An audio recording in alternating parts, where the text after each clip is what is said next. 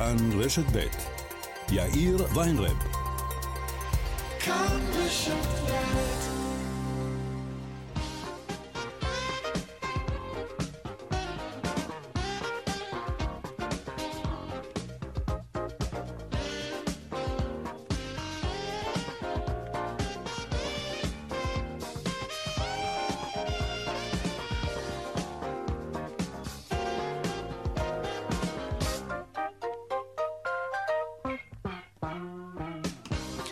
קצת אחרי ארבע ועוד חמש דקות כאן צבע הכסף ברשת ב' יום שני, שלום רב לכם, העורך רונן פולק, בהפקה היום קובי זרח, טכנאית השידור לריסה בלטר כץ. הדועל של צבע הכסף, כסף, כרוכית, כאן.org.il, תודה רבה על כל המיילים שאתם שולחים לנו. לוקח לנו קצת זמן, אנחנו משתדלים לענות לכולם. אני יאיר ויינרב, מעכשיו עד חמש, אנחנו כבר מתחילים.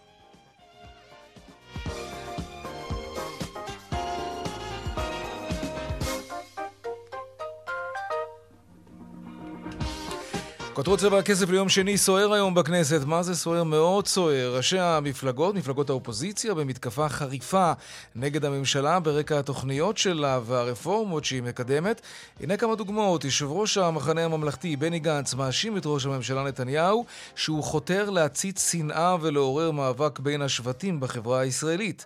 יושב ראש האופוזיציה לפיד אמר שאנחנו כבר לא נלחמים עם הממשלה הזו על פוליטיקה. לא. אלא על המשך קיומה של מדינת ישראל.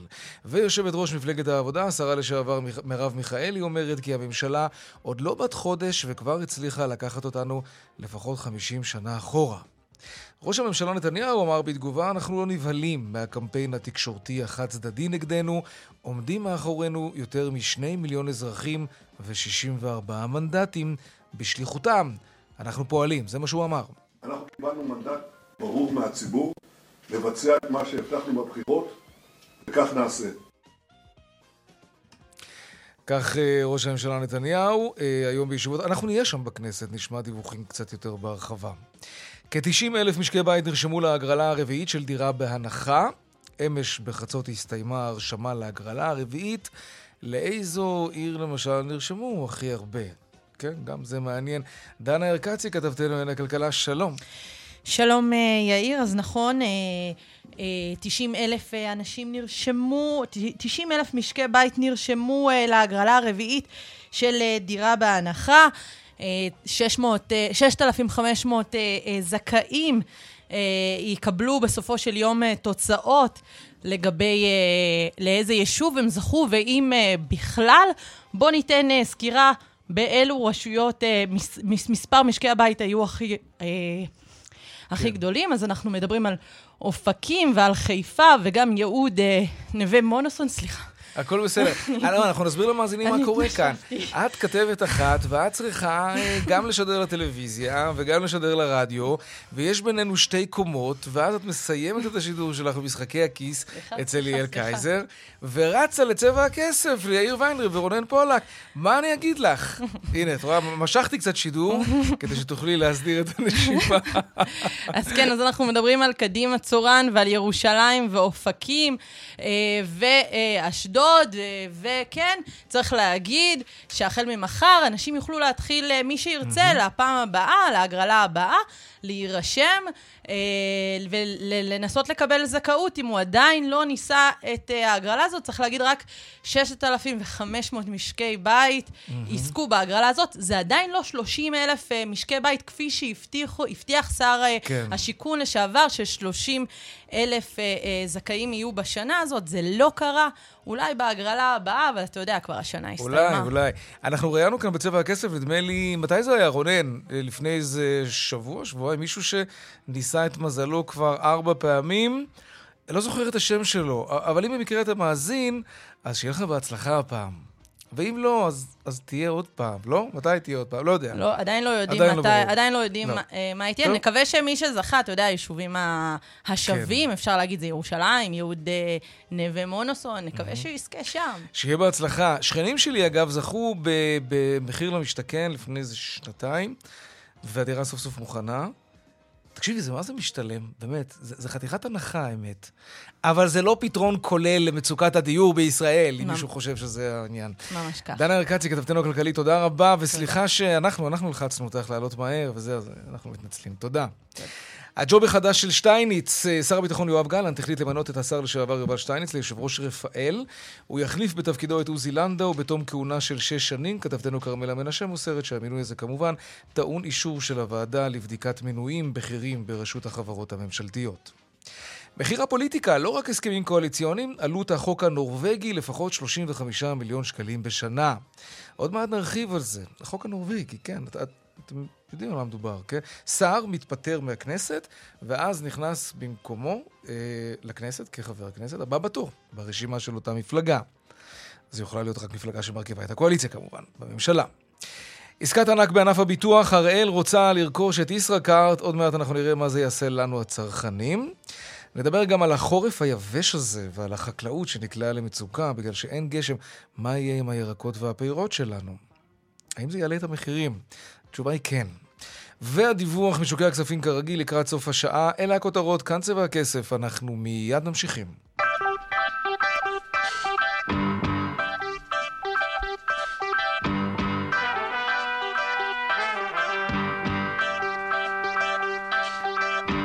טוב, יום שני, ישיבות סיעה בכנסת, כבר שמענו שהיה סוער ומעניין. זאב קם, כתבנו בכנסת, שלום. שלום יאיר, דווקא פה... קורה במסדרונות? כן. והיום ירד גשם, אני חייב להגיד לך, אפרופו מה שאמרת לפני האות המקסים הזה. כן, אין כמו האות שלנו אגב. אמ, בסדר, זה, זה, זה נחמד שירד גשם, אבל מה עם השדות? רוצים עוד. כן, נכון. בוא, הרבה, כן, המון. אין ספק, האדמה צמאה לעוד גשם, אני מסכים איתך. ואפרופו צמאה וגשם כן. וסוער, אה, אז כמו שאמרת, ישיבות הסיעה כמדי יום שני בהחלט אה, מעוררות לא מעט אה, כותרות, וצריך להגיד, מה שנמצא כמובן ב... אה, נקרא לזה בליבת השיח, בליבת הוויכוח פה בכנסת, כן. זה כמובן התוכנית המשפטית של שר המשפטים אה, יריב לוין. טענות מאוד קשות שמשמיע ראש הממשלה נתניהו על הסתה שהייתה אה, בהפגנה באופן ספציפי במוצאי שבת בתל אביב, אבל גם במקומות אחרים הוא טוען שיש הסתה, הסתה מאוד בוטה כלפי שר המשפטים לוין, עם כל מיני תמונות אפילו במדי, נקרא לזה, לא יודע מה, קצין נאצי ודברים מהסוג הזה. הנה, הדבר, הנה הדברים שהוא אומר בישיבת הסיעה, בין היתר בעניין הזה. אנחנו קיבלנו מנדט ברור מהציבור לבצע את מה שהבטחנו בבחירות, וכך נעשה. מימוש רצון הבוחר זו מהות הדמוקרטיה. אנחנו לא נבהלים מהקמפיין התקשורתי החד צדדי נגדנו, אנחנו גם לא נרתעים מול ההסתה הפרועה שמשתוללת נגדנו בתקשורת, אנחנו מגנים בתקיפות את החרפה שבשתיקת האופוזיציה ומערכת אכיפת החוק אל מול מפגן השנאה שמציג את שר המשפטים כקצין אס אס משווה את הממשלה שלנו, ממשלת ישראל, לרייך השלישי. חברות וחברים, עומדים מאחורינו למעלה משני מיליון אזרחים ו-64 מנדטים.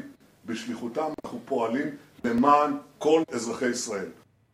כן. אגב, צריך להגיד, נתניהו היום הודיע על שני מינויים חדשים אה, לממשלה. אה, גלית דיסטל אטבריאן תהיה שרת ההסברה, mm-hmm. ומאי גולן תהיה שרה במשרד ראש הממשלה. מהכיוון השני באופוזיציה, גם אה, יושב ראש האופוזיציה לפיד וגם חבר הכנסת בני גנץ מהמחנה הממלכתי, הם מודיעים על זה שהם יוצאים למאבק גם ברחוב, גם פה בכנסת נגד התוכנית המשפטית. הם מגדירים את זה כתוכנית שלא באה לאזן, אלא לייצר מערכת משפטית שנקרא לזה הושטחה. ככה מגדיר את זה בני גנץ, הנה הדברים שלו לפני שעה קלה בישיבת הסיעה. ראש הממשלה נתניהו לא רוצה מערכת משפט מאוזנת, הוא רוצה אותה במצב מאוזן. הוא רוצה לנצל רוב רגעי ולהצית מאבק ושנאה בין השבטים בחברה, בחברה הישראלית. זה ברור שהוא ושותפיו החליטו להשמיד את האיזונים, לשרוף את הבלמים. אני מבקש להגיד באופן ברור ביותר אנחנו שמייצגים בנושא הזה רוב מהעם שמתנגד להפיכה המשטרית.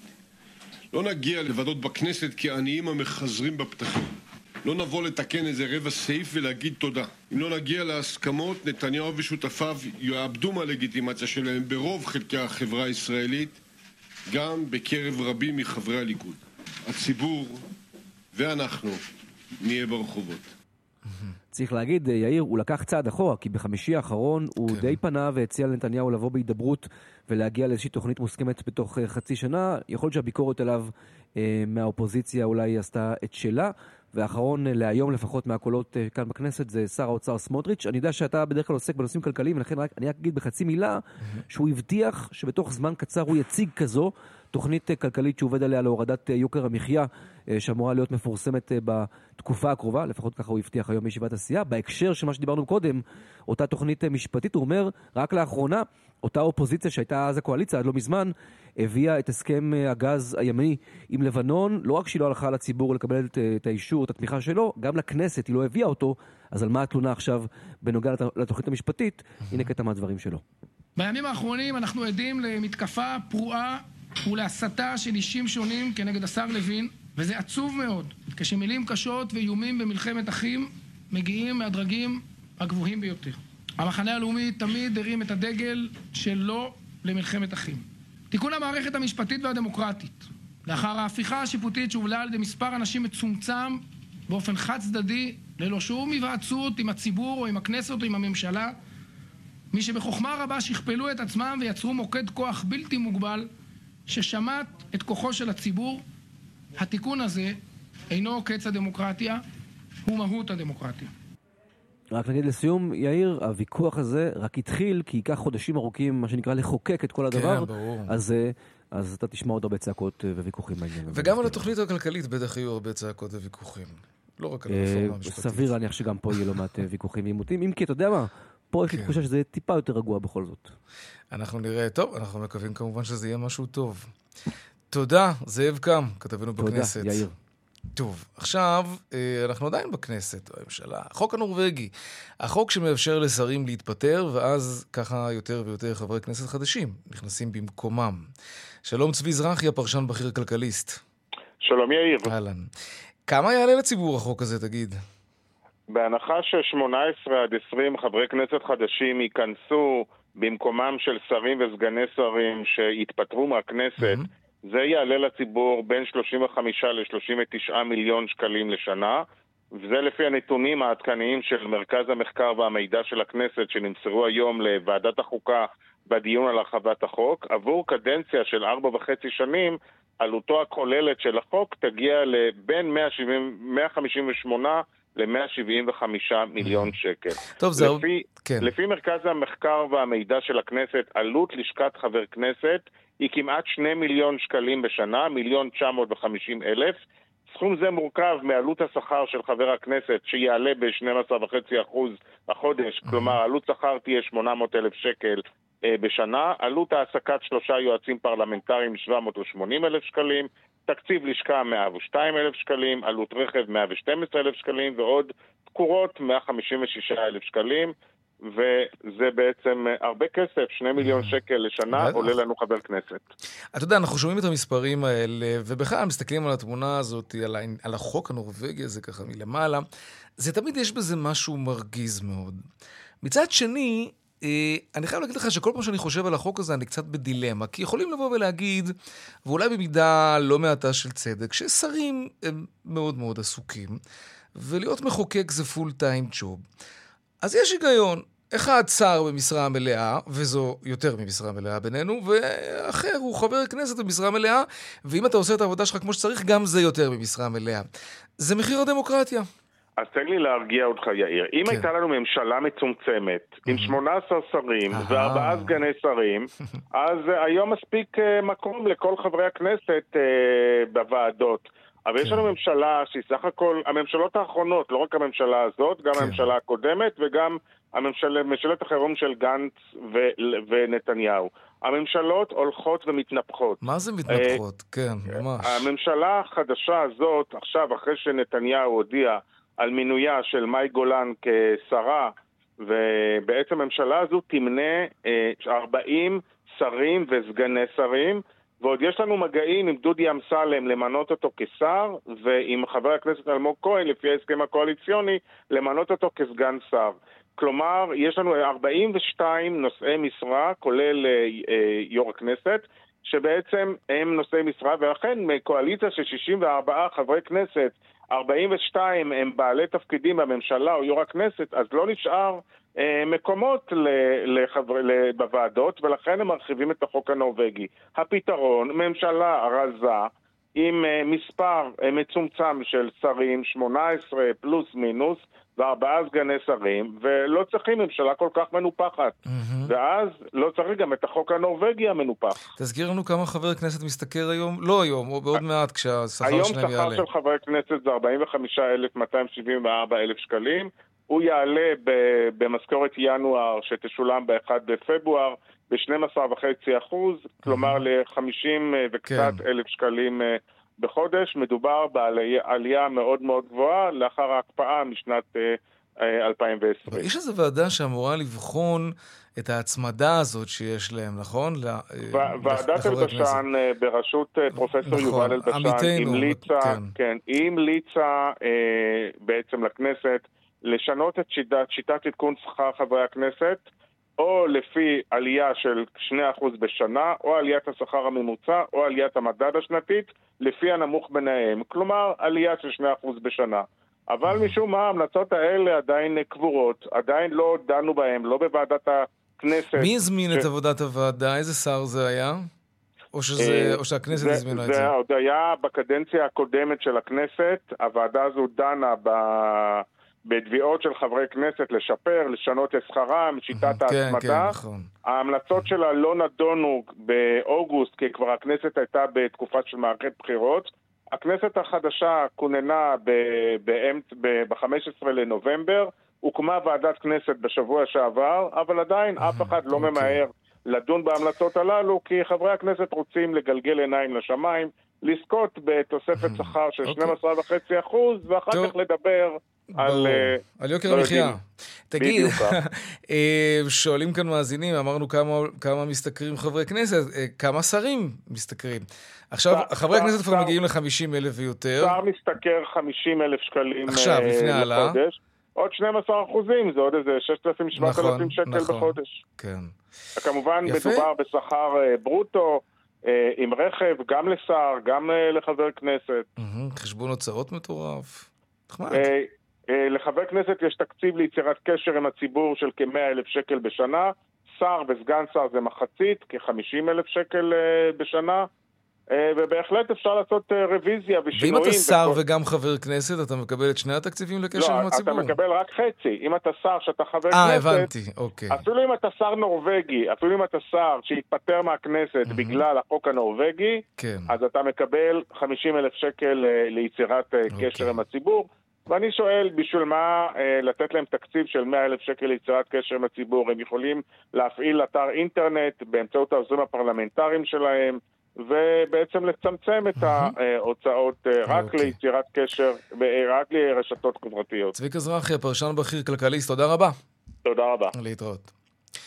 עסקה ענקית בתחום הביטוח, הראל רוצה לרכוש את ישראכרט תמורת אה, כמעט שלושה מיליארד שקלים. כן, 2 מיליארד ו-700 מיליון. מה המשמעות של עסקה כזאת לענף הביטוח, ולא פחות חשוב, ואולי אפילו בעצם יותר, מה המשמעות לנו, הצרכנים? שלום יעקב ניצן, מנכ"ל חברת המימון רובי קפיטל, אה, בעבר גם ראש סקטור נדל"ן בהראל, שלום לך. בוקר טוב ושלום וברכה, מה נשמע? על הכיפאק. בואו בוא נתחיל ברקע לעסקה הזאת. למה, למה בכלל ישראכרט זקוקה למיזוג כזה, לרכישה כזו? על אף שאני כבר אה, אה, רחוק מהתחום הזה של אה, חברות הביטוח וכן הלאה, היום אנחנו עוסקים אך ורק בתחומי הנדל"ן, אבל אני כאן אתייחס לדברים. כן. בוא נתחיל מזה שבתור מי שגדל בחטיבת ההשקעות של הראל, אין לי ספק שכל מהלך כזה הוא מדויק, מחושב, ואחרי הרבה עבודת שטח. התשובה הפשוטה לשאלה שלך היא די ברורה. ברגע שיש אפיק אשראי כלשהו בכל מקום, הוא מחייב תחרות. ותחרות הזאת, או האיזון בין הגופים השונים במשק, הוא משהו שנדרש. כמו שלדוגמה, לצורך העניין, בעולמות שלנו של אה, מימוני הנדל"ן, אנחנו רואים שכבר היום 52% מהאשראי העסקי לנדל"ן כבר לא ניתן במסגרת הבנקאית. לעומת זאת, מהאשראי הצרכני היום, אם אני זוכר נכון, מעל 85% ניתנים על ידי המערכת הבנקאית. Mm-hmm. המשמעות היא שאתה נדרש פה לאיזשהו איזון תחרותי. באיזון התחרותי הזה כרגע, זה מה שאנחנו רואים. כן, אתה חושב, ש... אתה חושב שזה מה שיאזן את התחרות? כי לפני משהו כמו שלוש שנים, תקן אותי אם אני טועה, ישראכרט נאלצה להיפרד מבנק פועלים, יותר נכון בנק פועלים נאלץ להיפרד מישראכרט. חברה שהוא הקים שנות ה-70 או משהו כזה. זה קרה בגלל שהמחוקקים רצו אה, לפזר את הכוח, נכון? ולהחליט שבנקים לא יכולים לשלוט גם בחברות אשראי. עכשיו, אם חברת ביטוח כזאת אה, הולכת ל... לחב... אם, אם, חב... אם חברת אשראי כזאת, כמו ישראכרט, הולכת לחברת ביטוח, אז מה עשינו כאן? זה שוב איזושהי ריכוזיות מאוד מבאסת, לא? מה זה ריכוז? עוד פעם, בואו, בשנייה. מקס כרגע נשתתת על ידי כלל.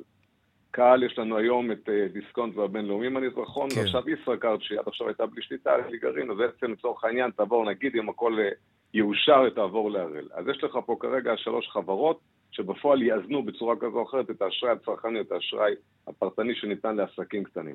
איזה ריכוזיות אתה רואה שיש פה? דווקא הפוך, אתה רואה שהדבר הזה... הייתי מעדיף שחברות הביטוח ייתנו אשראי, חברות האשראי ייתנו אשראי והבנקים ייתנו אשראי, ואז יש לך שלושה או ארבעה שחקנים, ולא, ולא שחקנים שנדבקים אחד לשני.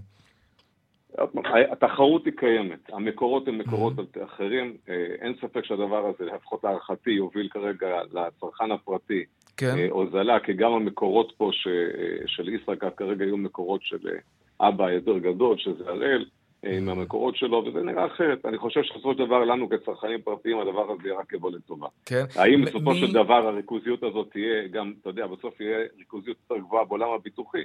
כשנגיע לגשר אני מניח שנעבור גם אותו. אוקיי. תגיד, האשראי איפה הוא יותר זול בדרך כלל? בבנקים או, או בחברות האשראי? זו שאלה נהדרת, אבל אני ברשותך אתמקד בעולם שלי, בעולם הנדל"ני. אה, אני היום, אה, רובי קפיטל היום מלווה היום אה, מעל 100 עסקאות ברחבי הארץ. בסופו של דבר המעטפת שאנחנו נותנים היום לליוויים פיננסיים בכל הגוונים, בכל הגדלים, בין אם זה פרויקטים של מחיר למטרה, מחיר למשתכן, התחדשות עירונית, המעטפת היא זהה לחלוטין בתמחור למערכת הבנקאית. ככה שאין יותר זול, אין פחות זול, למעטפת היא אותה מעטפת. השוק הוא מאוזן. כן? כלומר, יש, יש אה, גופי נדל"ן שמקבלים אשראי יקר באותה מידה כמו שגופי נדל"ן אחרים מקבלים מהבנקים או מחברות האשראי? זאת אומרת, אתה ממש מרגיש שכל צד משפיע על השני מבחינת יוקר האשראי? יוקר האשראי, הכוונה היא הריבית שגובים על, על, על האשראי שנותנים. כן. היום ריבית ממוצעת היום למימוני פרויקטים לנדל"ן היא בסביבות פריים פלוס אחוז. בסדר, זה הריבית. וזה אתה תמצא גם בבנקים וגם במקורות חוץ-בנקאיים. תמצא את זה היום גם במקומות שאינם בנקים או יותר אשראי עסקי, ואתה תמצא את זה. טוב, בוא נרחיב קצת על הנדל"ן. מה אתה אומר? איך אתה מפרש את השוק בימים האלה? לאן זה הולך כל הסיפור הזה? שאלה נפלאה, שאלה נפלאה. הריבית, אה, כן, לא, אתה יודע, אנחנו נעים בין... תרחישי קטסטרופות לתרחישים אופטימיים, לזה. אני, אני חושב שהשיח פה מתמקד, צריך לחלק אותו בין שיח לזמן הקצר לבין השיח לזמן הארוך. השיח של הזמן הקצר, אין ספק שהולך להיות פה כרגע איזושהי השפעה. הריביות גורמות לזה שלא מעט אנשים שהם יהיו זכאים למשכנתאות, הם לא יכולים לקחת משכנתה בפועל. היכולת, על פי הנוהל בנקאי תקין, שהכנסה פנויה שמהווה שתיים וחצי פי שתיים וחצי מההחזר החודשי של המשכנתה, mm-hmm. מגלף ומוציא החוצה מהשוק לא מעט שחקנים ופחות הנחות אנשים יכולים לרכוש, מה שבפועל מצמצם את הביקוש. ברגע שמצמצם את הביקוש, אז על פניו נראה עצירה או האטה של מחירי דיור, בעיקר בתחומים פריפריאליים או באזורים שהם יותר, אה, נקרא לזה, לרוכשים שהם אינם אה, רוכשים זכאים או שהם לא משפרי דיור. מצד שני, במרכזי הערים, העולם מתנהג בצורה אחרת לגמרי, ושם אנחנו נראה כל משפרי הדיור ממשיכים לרכוש והמחירים ימשיכו לטפס ולעלות. כן. אבל כל הדבר הזה הוא רק זמני. זאת אומרת, אני, אני מרגיש, וזה הכאב בטן הגדול שלי, יש בתור מי שמלווה פרויקטים כבר הרבה מאוד שנים, כן. אני מרגיש שמצד אחד, בזמן הקצר, באמת תהיה פה עצירה, באמת תהיה פה איזושהי ירידה, ואנשים יגידו, וואו, איזה יופי, העלאת הריבית עשתה את מה שהיא עשתה, הוריד את האינפלציה, עצרה את מחירי הדיור, יהיה מי שימחא כפיים והכל טוב. אבל בסופו של דבר זה רק זמני. זה ישראבלוף. כי מי שלא קונה כרגע, זה לא שהוא יוצא מהמשוואה. אותם אנשים שעכשיו נעצרו, או בגלל שמחכים לראות מה הממשלה החדשה תעשה, או בגלל שטכנית הם לא יכולים כרגע, בגלל שהריבית עלתה, האנשים האלה ממתינים. ומתישהו הדבר הזה יתפוצץ בפנים, ואם זה יהיה ברבעון השלישי או שזה יהיה בסוף השנה, אני לא יודע, אבל המחירים יחזרו והביקוש יעוף קדימה שוב פעם, ונראה את העלייה ממשיכה, אלא אם כן ויהיה איזושהי דרמה רצינית בכל נושא השיווקים וצמצום תהליכי הרישום. אבל רק לפני כמה ימים פרסמנו שיש שיא במספר השיווקים, למעלה מ-100 אלף יחידות דיור בשנה. כלומר, אנחנו כן צפויים לראות באיזושהי נקודת זמן אולי צמצום בין הביקוש להיצע, אף פעם לא יצמצם לגמרי כמובן, אבל הממשלה מדברת על זה שיש מספיק יחידות דיור שנמצאות בתכנון ואולי אפילו מעבר לזה. וזה דווקא יכול לא להציף את השוק, אבל אתה יודע, לגרום לאיזושהי התמתנות במחירים, לא? במאזן הזה או במטריצה הזאת, אין ספק שהשיווקים, ולתת פה קרדיט ענק ליאנקי ולכל הצוות שלו, הם עשו עבודה מדהימה. זה עוד לא מספיק, אבל זאת עבודה מדהימה. אבל אי אפשר להפריד את זה מהליכי הרישוי. ברגע, ואפרופו הריבית שדיברנו, ברגע שיזם מקבל רגע, רק כדי שנבין על מה אתה מדבר. אתה עושה הפרדה בין השיווק ל, ל, לרישוי שאותו קבלן מקבל להתחיל לעבוד. כן. תחשוב שאתה כרגע יזם, שניגש עכשיו לעשות uh, פרויקט. ואתה רוכש את הקרקע, ואתה יודע שמרגע רכישת הקרקע שרכשת ב-100 מיליון שקלים, אתה עכשיו צריך לשבת שנתיים, שנתיים וחצי, שלוש שנים, בממוצע לקבל היתר. עם ריבית שהיא כבר לא אה, אה, שלושה אחוז או שניים וחצי אחוז. מה זה זמן סביר, אגב? לפעמים אנחנו שומעים, אגב, קבלנים מדברים על יותר משנתיים וחצי, אפילו ארבע שנים, עד שמקבלים היתר להתחיל לבנות, וזה באמת בלתי נתפס, וזאת באמת אחת הבעיות המרכזיות לזה שאנחנו רואים, ש, שפרויקטים לא יוצאים לדרך, ו, ו, ואז יש בעיה של, של היצע, והביקושים רק הולכים וגוברים. איפה הבעיה כאן, תגיד לי? למה זה לוקח שנתיים וחצי, שלוש וארבע? זה, טוב, זה לא על רגל אחד, זה, יש... לא, זה לא על רגל אחד, אבל תנסה ככה, אתה יודע, לדבר בגובה העיניים ולהסביר. כי אנחנו כל הזמן שואלים את השאלה הזאת, ואני לא בטוח שאנחנו מצליחים להבין את העניין. מה, אין, אין מספיק פקידים שם שמקבלים את הבקשות ומגלגלים את זה הלאה לוועדות? ו... זה, זה עניין של כוח אדם, זה עניין של שרירות לב, זה, מה? למה? לא, שרירות, זה, שרירות לב זאת לא, אבל יש פה שני חלקים. חלק אחד זה זהות האינטרסים שהיא לא קיימת בין תפיסת עולם של ראשי הרשויות וראשי הערים אל מול תפיסת העולם של המדינה. המדינה מבחינתה רוצה להציף את השוק, רוצה לייצר עוד ועוד, רוצה בעצם לאזן בעולם המקרו את כמות ההיצע. מצד שני, ראשי הרשויות רוצים לאזן, רוצים לייצר יותר מוסדות ציבור, לייצר תחבורה, לייצר תשתיות ושירותים. הדבר הזה לא עולה תמיד בקנה אחד. וברגע שאתה צריך להוביל לצרכן הפרטי, ליזם הפרטי, או לחברה שבונה את תהליך הרישוי, אתה בפועל חייב לייצר קו אחוד, או זהירות אינטרסים, או תפיסת עולם משותפת בין הוגה המדיני מלמעלה אל... אני תוך... מבין, ויש גם ארגוני סביבה, ו... הכל בסדר, אבל שנתיים וחצי? שלוש שנים? שנתיים וחצי זה מקרה הטוב, שנתיים וחצי יש פרויקטים שגם... מה קורה בשנתיים וחצי האלה? בסדר, אני, אני מבין שאני לא הייתי רוצה לחיות בעולם שבו קבלן מקבל שטח, בונה מה שהוא רוצה. זה לא עובד ככה. ברור, יש כל מיני אספקטים שצריך לקחת אותם בחשבון, ואינטרסים וכולי. אבל עדיין, ש... שלוש שנים, ארבע שנים כדי לקבל רישיון להתחיל לבנות, אני, אני, אני חושב, אני רואה, חושב אני גם, גם תוך כדי שיחה איתך, ואתה, ואתה אני, לא, אני לא מצליח להבין את זה, אני אומר לך. אני חושב שמתוך השיח שלנו, אה, אה, אולי לא נצטרך לפלח ולפצח כל תהליך וכל שלב סטטוטורי, איפה הוא עומד ומה ניתן לעשות, אבל אני חושב שהדבר אולי הכי חריף שיש היום, או הכי מהותי שיש היום לממשלה לטפל בו, ושזה לא נשכח, זה קיים. ועל אף שהיום כל השיח מדבר על אינפלציה ועל התייקרות הצריכה וכן הלאה, עדיין הפצצה הזאת שנקראת מחירי הדיור נמצאת, ואנחנו חווים אותה כל הזמן, והיא בכותרות והיא ביום-יום שלנו, ועדיין זוגות צעירים מחפשים את האפשרות לקנות, ולכן הכניסה עכשיו של הממשלה החדשה, הסוגיה לדעתי הכי אוקיי. בוערת okay. שצריך לטפל בה, זה באמת הגדלת ההיצע, ובקיצור תהליך הרישוי. כותב סופק. לנו מאזין בשם אילן, שצריך להכריח את הטייקונים, שיש להם המון קרקעות, והם לא התחילו לבנות עדיין, למרות שיש להם כבר גם את האישור, אה, צריך לחייב אותם לבנות. זה, זה, זו תופעה רחבה שיש קרקעות בבעלות אה, טייקונים או, או בעלי הון אחרים, יש להם את כל האישורים והם פשוט בוחרים לא לבנות? תראה, בעלות פרטית אה, אה, על קרקעות קיימת. היא שולית לחלוטין. עיקר, עיקר, עיקר הקרקעות במדינת ישראל, כמובן שזה ברשות מקרקעי ישראל, אה, לא אצל אנשים פרטיים. בדרך כלל ההיגיון אומר שאדם שמחזיק קרקע לא ישאיר אותה כשדה קלמנטינות, אלא אם יש לו אפשרות לבנות והתב"ע קיימת, אז כמובן שהוא יתחיל את זה לעשות uh, הליכי בינוי ורישוי, ואו ייכנס לעסקאות קומבינציה וכן הלאה, אבל אתה יודע, דוגמאות קצה תמיד אפשר למצוא.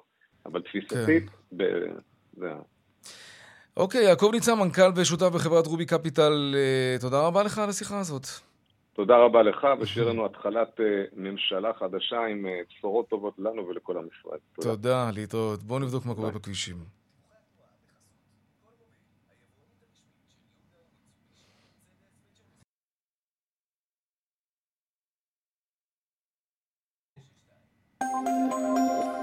טוב, בדרך שש צפונה עמוס ממחלף נשרים עד בן שמן, ובהמשך ממחלף באקה עד אליקים. זה קורה בגלל עבודות בכביש. דרומה יש עומס מנחשונים עד בן שמן, באיילון צפון העמוס ממחלף חולון וקיבוץ גלויות עד גלילות, ודרומה מרוקח עד לגוארדיה. בדרך 67 מזרח העמוס ממחלף בת שלמה עד מחלף אליקים. ודרך החוף צפונה עמוסה מגעש עד נתניה ומאולגה דרום עד מחלף קיסריה. עדכוני תנועה נוספים בכאן, מוקד התנועה, כוכבי 9550, זה הטלמסר שלנו, אבל לא רק שם, גם באתר של כאן וביישומות של כאן. הפסקת פרסומות ומיד אנחנו חוזרים עם עוד צבע הכסף. וכאן גם צבע הכסף. החורף, אה, החורף הזה לא משהו מבחינת הגשמים. אה, גם הטמפרטורה, לא קר, לא קר. כבר, כבר מתקרבים גם לאמצע ינואר, ועוד לא הייתה פה סערה אחת נורמלית. לא, לא הייתה. זאת מכה לחקלאים. שלום אה, ישראל תותי בלוך, חקלאי מנהלל. שלום, שלום. ושלום גם לרני ברנס, יושב ראש ארגון מגדלי הפירות, מגדל נקטרידות, שזיפים, אפרסיקים, וואי, בא לי. מה נשמע? שלום, שלום, אני מתקן אותך, אני לא יושב ראש ארגון, אני יושב ראש ענף הפירות במועצת הצרכים. אה, אוקיי, תודה רבה על התיקון. מגדל פירות, מגדל פירות. אוקיי, חקלאי, נכון? כן, תכלס. כן, הכל מתחיל ונגמר בזה, וזה הכי גאווה בעולם, וזה ציונות, ו- וזה נהדר. תגידו, אה, מה, מה קורה? מה קורה אצלכם? איך הגידולים עכשיו עם המיעוט גשמים הזה? קרה צרורה. רגע, ישראל, בוא נתחיל איתך, כן. בנהלל... מה אתה מגדל? ישראל? תראה, אני רפתן, אבל יש לי הרבה גידולי שדה, אני מגדל את האוכל לפרות שלי. בסוף ינואר אמור לעבור את ה-200 מילימטר, אנחנו היינו בקושי 100, אה, והמצב לא טוב, החיטה די מגמגמת, לא צומחת שוב. כן. היא צומחת, אבל לאט. מה זה אומר, אגב? כלומר... צריך להבין שבתקופה הזאת של החורף צריך להיות חתך מלא של רטיבות בקרקע, ואני חושב שאם נחפור חצי מטר, אנחנו נגיע ליבש כרגע. וואו. סליחה על הבורות, אבל אה, לא, לא משקיעים את השדות גם אה, בדרכים אחרות? אתם תלויים רק בגשם? בחורף מגדלים גידולי בעל. בעל זה גידולים ללא השקיה. Mm-hmm. בקיץ אנחנו משקיעים. כמובן שמי שמגדל ירקות בחורף אה, לא יסתמך רק על הגשם, אבל את החיטה ואת הטילטן, את הגידולים האלה, את המספול לרפת, אנחנו מגדלים רק ב...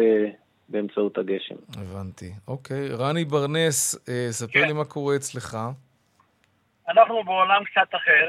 הנוטעים, אה, המטעים בסוג הזה של המטעים של הנשירים דורשים טמפרטורות קרות בשביל להתעורר טוב באביב ולפרוח. אבל מכאן ועד להגיד שיהיה אסון, אני לא שמה. לא? אני אומר, קודם כל אנחנו אופטימיים עם החקלאים, תמיד מקווים שיהיה טוב. אבל בגדול אנחנו יכולים לספק את, את רוב המזון הטרי שהמדינה הזאת צריכה. עכשיו, אם חסר קצת מזון, בדרך כלל אנחנו באים למדינה ולמשרד החקלאות ואנחנו אומרים, תשמעו, השנה יחסר תפוח ברמה כזאת וכזאת. אנחנו ביוזמתנו באים. אנחנו לא מחכים. לנו יש איזו אמנה עם, ה, עם הצרכן בארץ, ואנחנו אומרים, לא נשאיר אתכם בלי פרי. אם חסר, אז אנא, תשמעו מה אנחנו אומרים, כמה חסר, תעשו יבוא, אבל לא כמו שאנחנו מתעוררים היום ורואים, פותחים את היבוא בלי להתחשב בייצור המקומי, לא משנה מה יקרה לחקלאים, אף אחד לא לקח פעם ואמר, בואו נראה מה יקרה לחקלאי אחד מכל הרפורמות שמוצעות כאן היום. Mm-hmm. ואני אומר לך שהנושא של הגשם הוא חשוב, אבל המאיים יותר עלינו זה האוצר והחברים שלהם. טוב, זה, זה, זה היה ברור שנגיע לרפורמה בחקלאות מתישהו. רגע, אבל מה, מה הגישה של הממשלה החדשה לרפורמה הזאת? אתה יודע? לא, אתה? גם אני לא, אף אחד לא יודע, לא יודעים מי המנכ"ל, לא יודעים, אנחנו יודעים מי השר. ואני מקווה שבאמת יהיה לנו פרטנרים לא כמו מה שהיה לנו קודם, עודד פורר ונעמה, היה לנו שרי חקלאות ומנכ"ל mm-hmm. שהיו עוינים אותנו בצורה קיצונית, אבל לא, לא מתווכחים איתנו. כן. עוינים בצורה קיצונית אני... את החקלאות.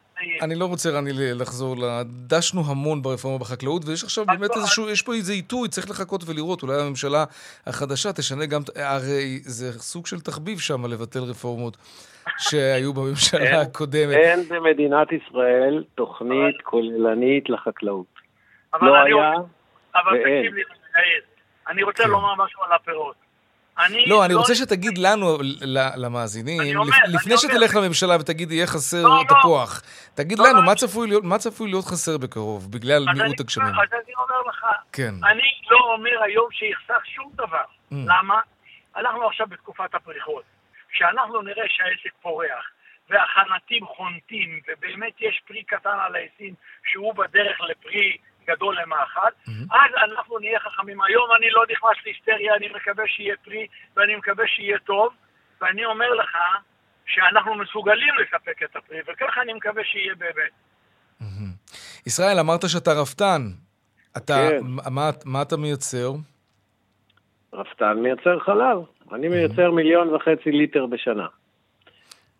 למי אתה מוכר את המיליון וחצי ליטר האלה? לתנובה, תנובה שהייתה שלנו.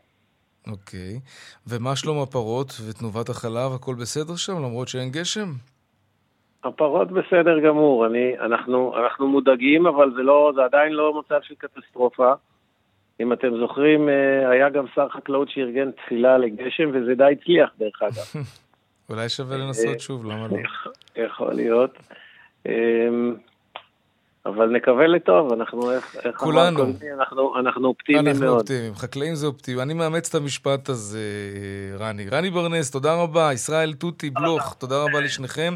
בהצלחה, וכן, אה, נקווה לשנה ברוכת גשמים בכל זאת, אחרי הכל. כן, זה תמיד תודה. טוב. להתראות. להתראות. אה, כבישים קצת, כן. אה, דרך 42 דרומה עמוס מבית חנן עד יבנה, דרך 65 מזרח עמוסה, ממחלף עירון עד ערערה ומאחוזת ברק עד צומת אה, נאורה. דרך 66 דרומה עמוסה מיוקנעם עד צומת מגידו. עדכוני תנועה נוספים בכאן מוקד התנועה, כוכבי 9550 וגם באתר שלנו, אתר כאן וביישומון של כאן. עוד הפסקת פרסומות קצרה ומיד אנחנו חוזרים עם עוד צבע הכסף. נדבר קצת על המס. אה, על השתייה המתוקה. במשרד הבריאות כנראה לא, עוד לא אמרו נואש. מקווים אולי שהמס הזה יישאר, ויש להם גם הסברים למה. תקלה אהרון שפרן עוד מעט תעדכן. ונדבר גם על מסעדת נומה. אמ, הכי טובה בעולם, ככה היא מוגדרת, שנסגרת. אה, מיד חוזרים. וכאן גם צבע הכסף. עכשיו, אה, אולי, אולי זיגזג של הממשלה אה, בנושא המס על השתייה המתוקה. זיגזג זה בכל מקרה, כי את המס הטילה הממשלה הקודמת, הממשלה הזאת רוצה לבטל את המס. אז אחרי ששר האוצר הורה לבטל את המיסוי על השתיקה המתוקה, שר הבריאות דרעי כינס דיון מיוחד במשרד שלו, במשרד הבריאות. ושם ינסו לשכנע אותו שהמס הזה הוא הכרחי. אני, אני מניח שזה מה שיהיה. דקלה אהרון שפרן, כתבתנו לענייני בריאות, שלום. שלום יאיר, תראה, זה לא באמת זיגזג, כי אין, לא נראה שיש כאן איזה שהם סימנים אה, אולי בכל זאת לה- להותיר את המס הזה, אבל בכל אז זה זאת... מס שפתיים בעצם. זה, זה, זה בהחלט יפה מה שעשית שם, אבל, אבל כן, כלומר, שר הבריאות אה, מכנס אה, דיון בעקבות הכוונה לבטל את אה, המס על השתייה המתוקה, ובעקבות הדיון הזה שהוא מקיים יחד עם בכירי המשרד, השר בעצם מנחה לבחון את יישומם המהיר של כמה צעדים, כמו לתקף בסיס נתונים שיאפשר לעקוב אחרי צריכת סוכר, לקדם הגבלות בחקיקה על פרסום מזון מזיק לבריאות, לאכוף איסור מכירת שתייה מתוקה ומזון מזיק בשטחי בתי הספר, וגם לבחון צעדים רגולטוריים נוספים כלפי התעשייה שיבחינו ירידה משמעותית בהמשך אה, צריכת הסוכר. ונזכיר ששר האוצר הודיע על הכוונה לבטל את המס על אה, שתייה מתוקה, אבל אנחנו גם שומעים שיש כוונה באוצר לבחון מס רחב וכולל יותר נגד מזון לא בריא שיחליף את המס הנוכחי הזה, את המס אה, על אה, משקאות ממותקים. בעצם אנחנו רואים את הנתונים, מאיר, תראה, אנחנו אה, רואים שישראל נמצאת במקום הראשון במערב בכריתת גפיים בגלל סוכרת. נתונים קשים מאוד, לפי הנתונים של ה-OECD, קטיעת גפיים תחתונות בקרב מבוגרים הגיע לשיא בישראל, של, אני אתן לך את המספר, אה, ש- 17.6 איש ל-100 אלף, לעומת 6.4 בממוצע בארגון לא ה-OECD. זה פשוט לא יאומן, ולמרות זאת מתקבלת ההחלטה כן. אה, לבטל את המס הזה. ונזכיר גם שרופאי איגוד בריאות הציבור תקפו את ההחלטה אה, לבטל את המס, אמרו שמדובר כן. בהחלטה אומללה, מצערת ועיוורת, והזכירו שמשקאות מתוקים גורמים לסוכרת, שהיא הסיבה מספר אחת לעיוורון, לפגיעה כלי- כן. כלייתית, לקריאת גפיים למחלות קשות ולתמותה של הרבה מאוד ישראלים, ולכן מוצדק למסות אותם כפי שמקובל בעולם. דקלה אהרון שפרן, תודה רבה על העדכון הזה. מסעדת נומה נחשבת לטובה ביותר בעולם נסגרת, ככה אה, הודיע השף והבעלים של המסעדה המפורסמת בקופנהגן, אה, בחשבון האינסטגרם שלו הוא הודיע את זה. הסיבה העיקרית, אם הבנו נכון, זה כבר לא כלכלי. שלום אה, לאשת הקולינריה, אפרת אנזל, מה נשמע? של, שלום, שלום, מעניינים. אה, בסדר, סך הכל בסדר. מה קרה שם? אה, כן, אה, מצד אחד הטילו כאן פצצה, מצד שני זה לא פצצה, כי זה היה מאוד מאוד צפוי שרנה רדזפי, השף של נומה, והוא הרבה יותר משף, הממציאן הגדול של רנה רדזפי, ייקח את נומה מתישהו לשלב הבא. הוא כל הזמן משנה את העסק הזה. זה... נומה היא לא רק מסעדה, היא מעבדה ענקית שכל הזמן מתפתחת וכל הזמן ממציאה דברים, ומה שהוא החליט זה פשוט לעשות, לשנות את הפוקוס ולהפוך ממסעדה שבצידה מעבדה למעבדה שלפעמים תתפקד כמסעדה. אז רגע, אז, אז, אז, אז, זה לא עניין כלכלי? או, כלומר... אה, תראה, קודם כל נומה לא יכולה להיות כלכלית. כלומר, מסעדה כמו נומה, למרות שאתה משלם עליה אה, אלפיים שקל לסועד בערך לארוחה, מאוד קשה לה להיות כלכלית. כמות הצוות שיש שם, כמות העבודה, מאוד קשה לה להיות כלכלית. זאת אומרת, זה, זה יותר יצירה, זה יותר אמירה, הדבר הזה. ממש, ממש ככה. מה, אכלת שם? כן. ספרי לנו על החוויה הזאת. אה, אכלתי בנומה, ואני יכולה גם להגיד לך שהיום כשפתחתי את האינסטגרם וראיתי את ההודעה הזאת, הדבר הראשון שעשיתי זה להודיע לחבר, טוב, אנחנו נוסעים שוב. כאילו, אין מצב שלא. אה, זו חוויה שהיא הרבה יותר מארוחה. זו חוויה מאוד אינטלקטואלית. אתה אוכל בערך 20 מנות שבכל אחת מהן נעשתה מלאכת מחשבת של חשיבה, של... אה, יש בו, יש בו רעיון, זה לא, זה לא רק אוכל. אה, מה שנקרא, אתה רואה את הלייבור, אתה רואה את העבודה שנעשתה מאחורי זה, עם התאמת ינות מושלמת, ועם, לא פחות חשוב, חוויית אירוח מדהימה. מהרגע שאתה נכנס למסעדה וכל צוות המסעדה עומד. במה זה בא לידי ביטוי? תנסי ככה להכניס אותנו. אין לנו הרבה זמן, אבל שנרגיש משהו. אתה כן. נכנס למסעדה, כולם נכנסים אה, באותה שעה, כל הצוות עומד בכניסה ומחכה לך ומברך אותך לשלום, ורק אז כל אחד הולך לעמדה שלו, כאשר המטבח פתוח. מה זאת אומרת? אבל אנשים באים למסעדות, אה, את יודעת, באופן רנדומלי, לא? אה, הסרוויסים שם אה, מאוד מאוד מובנים, כלומר, אה, יש את הסרוויס צהריים ואת הסרוויס ערב, וזה לא עכשיו כל אחד מגיע בשעה שלו, יש את ה... אוקיי. אז יש קבלת פנים כזאת, וזה נחמד, אוקיי. יש קבלת פנים, ואז יש את הארוחה שהיא מאוד מאוד ארוכה. היא משביעה, 20 מנות זה נשמע מפוצץ, אבל אני מתאר לעצמי שזה מנות קטנות. זה מנות מאוד קטנות, ואתה... אתה מסיים את הכל מהצלחת, אתה לא יוצא רעב, אבל אתה גם לא יוצא מפוצץ, שזה גם סוג של אומנות. נכון. כי זה לא רק עניין של כמות אוכל, אלא גם כמות מרכיבים. הגוף שלך מתמודד עם המון מרכיבים בארוחה הזאת. ובתום הארוחה תמיד לוקחים את הסועדים גם למעבדה, לראות בעצם מה קורה שם בתוך המעבדה. וזה... המעבדה? זה ממש מעבדה. זה המקום שבו הם מתסיסים ומנסים אה, אה, איזה חלק מהירק אפשר לחלץ כך שהוא יהיה משתמש בכל חלקיו. מה יקרה? זה לא המטבח, זה המעבדה. כלומר, יש את המטבח? זה המעבדה. מה כן. את אומרת? Mm. כן.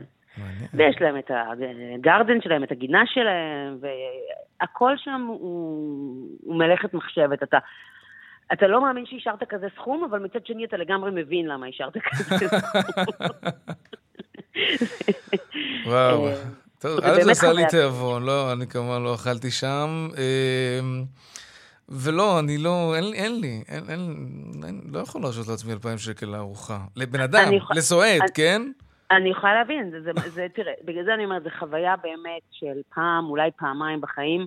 ואני חייבת להגיד לך שאני לא יודעת אם הייתי נוסעת עד שם בפעם השנייה, אלמלא, וואלה, זה, לאנשי האוכל יש דבר אחד, זו לפחות הוצאה מוכרת. נהדר. הרווחת. אפרת אנזל, אשת הקולינריה אפרת אנזל, היה תענוג. אה, חבל שלא טעים, אבל בינתיים לפחות. תודה רבה. תודה לכם. להתראות. ביי ביי. אה, עכשיו נבדוק מה קורה בשוקי הכספים.